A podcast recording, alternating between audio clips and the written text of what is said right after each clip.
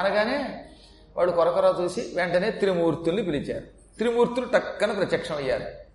మీ ముగ్గురు ఏం చేస్తారో తెలియదు, భూలోకానికి వెళ్ళండి, అనసూయాదేవిని పరీక్షించండి, ఆవిడ పతివ్రత కాదు అని నిరూపించడానికి ప్రయత్నించండి, ఒకవేళ కాకపోతే అది వేరే విషయం, అయ్యిందా సంతోషిద్దాం అన్నారట వాళ్ళు. వెంటనే త్రిమూర్తులు భూలోకానికి వచ్చారు. సాధారణంగా భార్య చెబితే చెయ్యను అనే దౌర్భాగ్యుడు ఉండడట అని నేనల్లా, వ్యాసుడు అన్నాడు అక్కడ. అందుకని భార్య చెబితే విననటువంటి వాడు ఎవడైనా ఉంటాడా? అందులో అలాంటి భార్య చెబితే, ముచ్చటపడి భార్య చెబితే కాదని అంటాడా? అందుకే త్రిమూర్తులు కూడా భూలోకానికి వచ్చారట. కాబట్టి ఈ వేపు ఉన్నవాడు శ్రద్ధగా వినండి. భార్య ఎప్పుడైనా ఏదన్నా అడిగితే టక్కన ఆ పని చేసి పెట్టండి. మరీ బొత్తిగా గుంటూరు కొనమంటే కొనలేకపోతే అది పక్కన పెట్టండి, కానీ చిన్న చిన్న పనులు చెప్పినప్పుడు తక్షణం చెయ్యాలి. ఆ ముగ్గురు భూలోకానికి వచ్చారు. జంగమదేవరల వేషంలో వచ్చారు, ముగ్గురు ఎత్తుల వేషంలో వచ్చారు. పరమకాంతి స్వరూపులైన ఆ ముగ్గురు అనసూయాశ్రమానికి వచ్చారు. అప్పటికింకా అత్రి మహర్షి ఇంట్లో లేడు, అది చూసుకుని వచ్చారు. వాళ్ళు వచ్చి భిక్షాందేహి అన్నారు. భవతి అంటే స్త్రీలింగం అన్నమాట. ఓ లోపలున్న స్త్రీమూర్తి భిక్షాందేహి అన్నారు. ఆవిడొచ్చింది.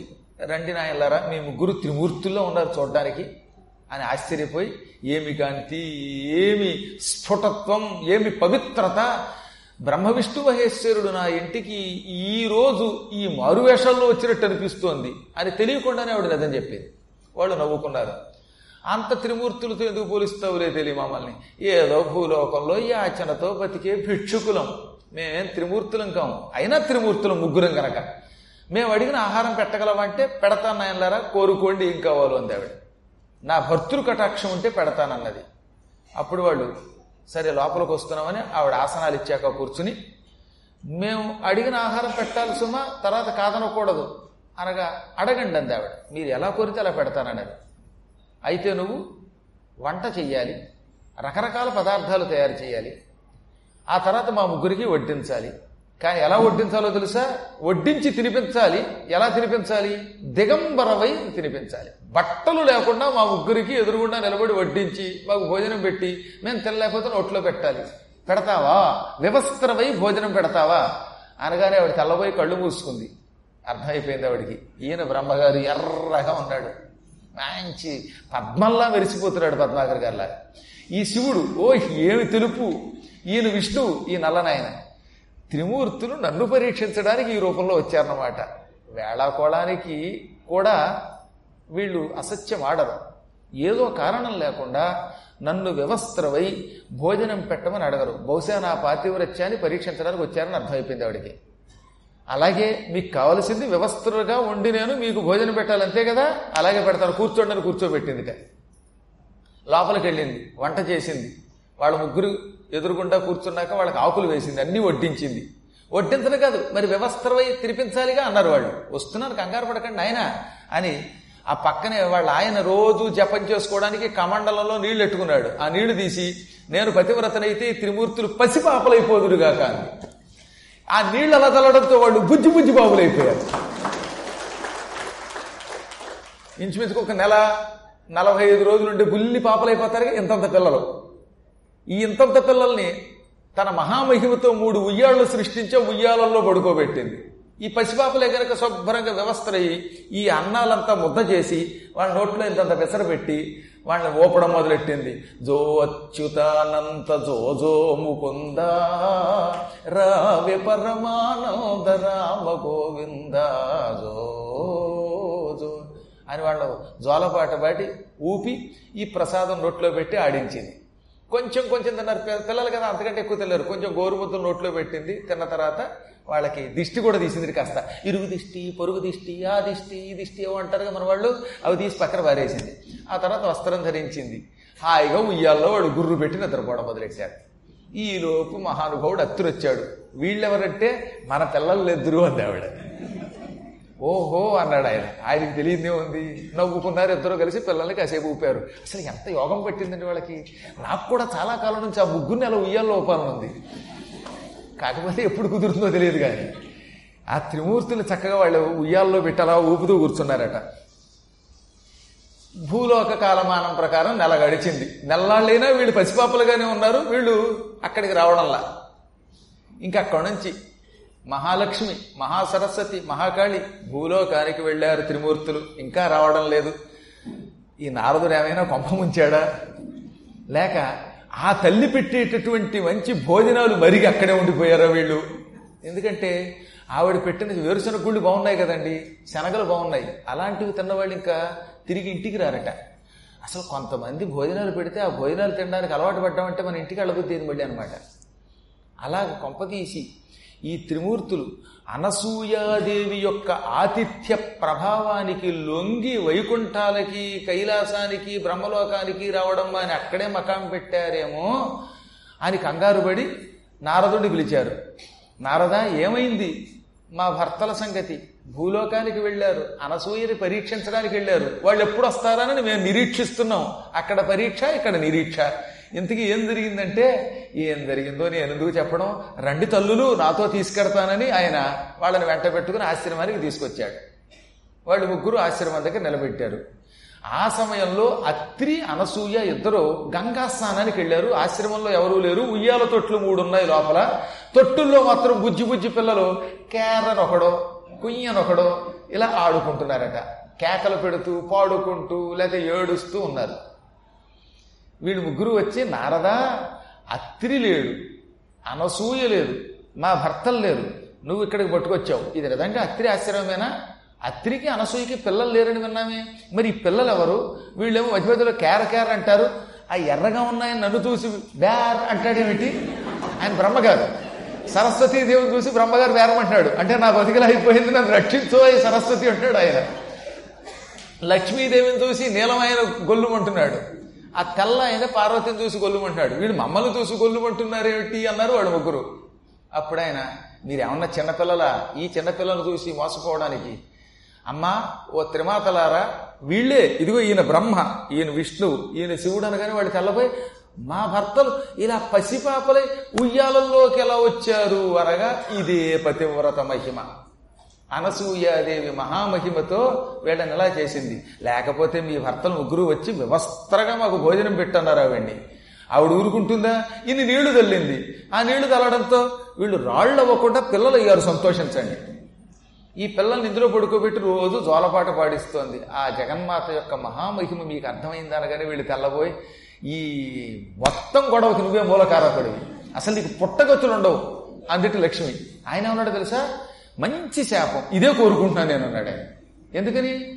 ఎప్పుడు పుడతాడు ఎవడన్నా? కర్మ కాలితే భూమి మీద పుడతాడు, నీకు పుట్టగతులుండవు, అంటే మళ్ళీ భూమి మీద జన్మించే యోగం ఉండదని చెప్పించింది ఆవిడ. ఇది శాపం అంటారా వరం అంటారా? నేను నీ భక్తుడిని తల్లి, ఇక నాకు పుట్టుగతులు ఎలా ఉంటాయి? అమ్మయ్య, ఈ శాపం కోసమే, ఈ శాపం అనే వరం కోసమే తప్పించాను, ఇక నాకు మోక్షం తప్ప మరొకటి లేకుండా చెప్పించావు, చాలా సంతోషం అనగానే సంతోషించాం. కానీ మా భర్తల్ని యథాస్థితిలోకి మార్చి మాకు అప్పగించిన ఆయన అనగానే, త్రిమూర్తుల వల్ల కానిది, త్రిమాతల వల్ల కానిది, నారదుణ్ణి, సామాన్య ఋషిని, అందున మీ శిష్యుణ్ణి నా వల్ల అవుతుందా? ఈ త్రిమూర్తుల్ని యథాస్థితిలోకి రప్పించడం అంటే వారిని త్రిమూర్తులుగా మార్చడం నా శక్తికి మించినది నేను చేయలేను, మరెవరు చేస్తారు? మళ్ళీ పతివ్రతనే పట్టుకోండి తల్లులారా అన్నాడు ఆయన. ఇంతలో అత్రి, అనసూయ అక్కడికి వచ్చారు. అప్పుడు ఈ త్రిమాతలు ముగ్గురు అనసూయని పట్టుకుని 2 చేతులు పుచ్చుకుని, మేము ముగ్గురం ఎవరమో తెలిసినా అని టక్కన తమ దివ్యమంగళ విగ్రహాలు చూపించారట. ఒక్కసారి ఆపాదమస్తకం యగాదిగా చూచింది అనసూయ.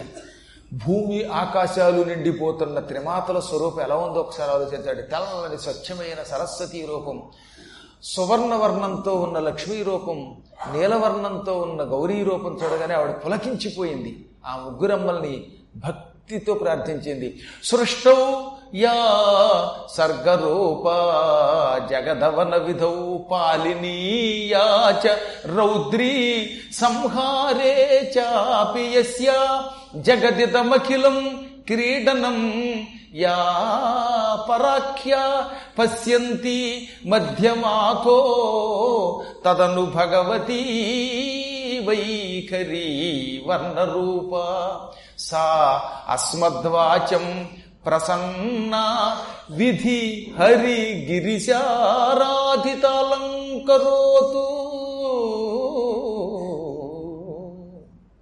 ఈ చరాచర జగత్తంతటిని సృష్టిస్తున్న తల్లి ఒకరు, ఆ సృష్టిని పోషిస్తున్న తల్లి ఒకరు, సృష్టిస్తున్నది ఒక ఆవిడ, పోషిస్తున్నది మరొక ఆవిడ, సంహరించి లయం చేసుకుంటున్న తల్లి మరొకరు.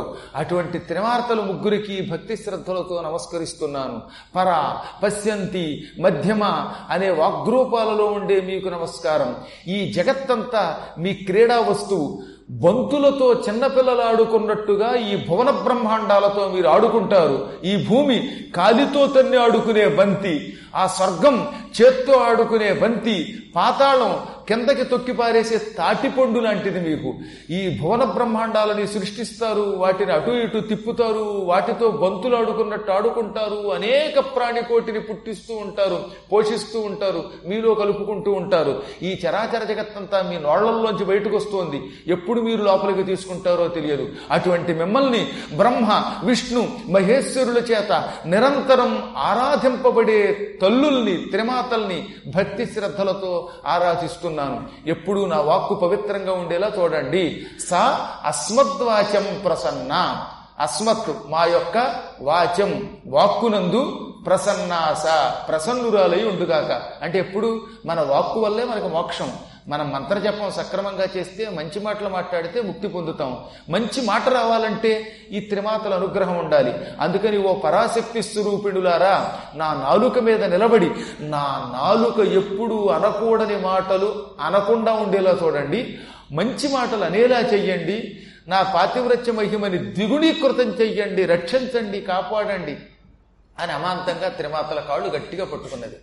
వాళ్ళన్నారు, ఇప్పుడు త్రిమాతలుగా రాలేదు, మేము అర్థిస్తున్నాము నిన్ను, మేము అర్థినులమై వచ్చాము అనగా, మీరేమిటి, మీరు తలుచుకుంటే ఈ చరాచర జగత్తు తల్లకిందులవుతుంది, ఏదో నన్ను అనుగ్రహించడానికి, పతివ్రత మహాత్మ్యం లోకానికి చాటడానికి నా ఇంటికి వచ్చారు తప్ప, లేకపోతే మీ ముందు నేనంత తల్లి, నన్ను పరీక్షించకండి, నన్ను పొగడకండి, దానివల్ల అహంకారం వచ్చి మూర్ఖురాలను అవుతాను నేను, మీరిచ్చిన శక్తితో బతుకుతున్నాను నేను. ఇంతకీ మీరు ఆజ్ఞాపిస్తే ఏ పనైనా చేస్తానడగా, మా భర్తల్ని చంటి పిల్లల్ని చేసేసావు తల్లి, వాళ్ళని యథారూపులుగా మార్చి మాకు అప్పగించమనగానే, అప్పుడు ఆ తల్లి చిరునవ్వు నవ్వుతూ వాళ్ళకి ముగ్గురికి నమస్కరించి, భర్తకి నమస్కరించి, మళ్ళీ భర్త కమండల జలం వాళ్ళ మీద అలా జల్లింది. జల్లడంతో ఆ ముగ్గురు ఆ క్షణంలోనే యథారూపాలు ధరించారు, బ్రహ్మ, విష్ణు, మహేశ్వరులు అయిపోయారు. ఆ బ్రహ్మ, విష్ణు, మహేశ్వరులు ముగ్గురు తమ భార్యల్ని చేరారు.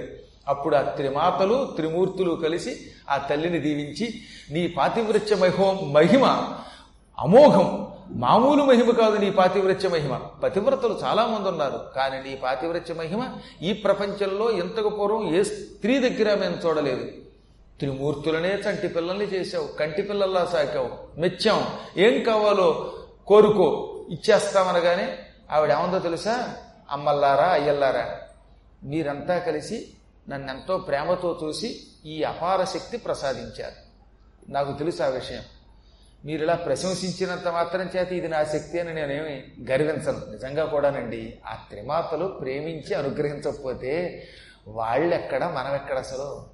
పతివ్రతల గొప్పతనం, ఎప్పుడు వాక్శుద్ధి కలిగిన వాళ్ళ యొక్క గొప్పతనం లోకానికి చెప్పాలి అని ఎంత మహిమను ఆవిడ కల్పించారు. లేకపోతే త్రిమాతలు చేతులు కట్టుకోవాల్సిన అవసరం లేదు, త్రిమూర్తులు అక్కడికి రాదు, ఈ పరీక్ష ఉండదు, ఏముండదు. మళ్ళీ ఇలాంటివి మనమేమో, ఓహో వాళ్ళు కూడా ఎందుకు పనికిరారేమో అనే భ్రమలో పడకూడస్తున్నా. అనసూయ ఎంత గొప్పదైనా ఎక్కడ ఆ త్రిమూర్తులు, త్రిమాతల యొక్క కటాక్షమే తప్ప తన కటాక్షం, తన గొప్పతనం అని అనుకోలేదు. అనుకోలేదు కనుక ఆవిడ గొప్పది. అనుకునుంటే ఆవిడ సామాన్య స్త్రీ అయిపోయేది. అందుకే ఆవిడ, మీ కటాక్షం ఇది, అయినా మీరు వరం కోరుకోమంటున్నారు, మీరు కోరుకోమంటున్నారు కనుక కోరుకుంటున్నారు. చాలా కాలం నుంచి నాకు ఒక మంచి ఆలోచన ఉన్నది, అదేమిటి, నాకు పిల్లలు కావాలి, ఆ పిల్లల వంటి త్రిమూర్తుల వంటి వాళ్ళు అయి ఉండాలి, మీ వంటి పిల్లల్ని నాకు ప్రసాదించండి అనగానే వాళ్ళు నవ్వి, మాలాంటి వాళ్ళు ఎవరు ఉండరు, మేమే పిల్లలుగా పుట్టాలి, మాలాంటి వాళ్ళు ఎక్కడ దొరుకుతారు, మేమే పిల్లలుగా పుట్టాలి, మేమే పిల్లలుగా పుట్టాలంటే నీ వల్ల లోకోపకారం జరగాలి. ఎప్పుడైనా లోకానికి ఉపద్రవం వచ్చినప్పుడు ఆ ఉపద్రవాన్ని నీవు తొలగించినట్టయితే అప్పుడు మేము మా మా అంశలతో నీకు ముగ్గురం పిల్లలుగా పుడతాము, అంతవరకు ఎదురు చూడు అన్నారు వాళ్ళు. ఇది ఇప్పుడు బ్రహ్మదేవుడు నారదుని ద్వారా దేవతలకి చెప్పించాడు ఈ కథ. ఇప్పుడు మీకు అర్థమైందా? నారదుడు చెప్పిన ఈ కథ విన్నారు కదా. ఆనాడు త్రిమూర్తుల్ని పసిపాపల్ని చేసిన పరమపతివ్రత అనసూయ, ఆ అనసూయాదేవి ఇప్పుడు ప్రస్తుతం చిత్రకూట పర్వతం దగ్గర ఉన్నది, అత్రి మహర్షితో ఆశ్రమంలో ఉన్నది. ఓ దేవతలారా, మీరంతా ఆవిడ దగ్గరికి వెళ్ళండి. సతీ సుమతి శాపం పెట్టడం వల్ల సూర్యుడు ఆగిపోయాడని, ఆ శాపం తొలగించి సూర్యుడు యథాప్రకారం కదిలేలా చెయ్యమని ఆవిడ్ని ప్రార్థించండి. ఆవిడ అనుగ్రహించిందంటే సూర్యోదయం అవుతుంది.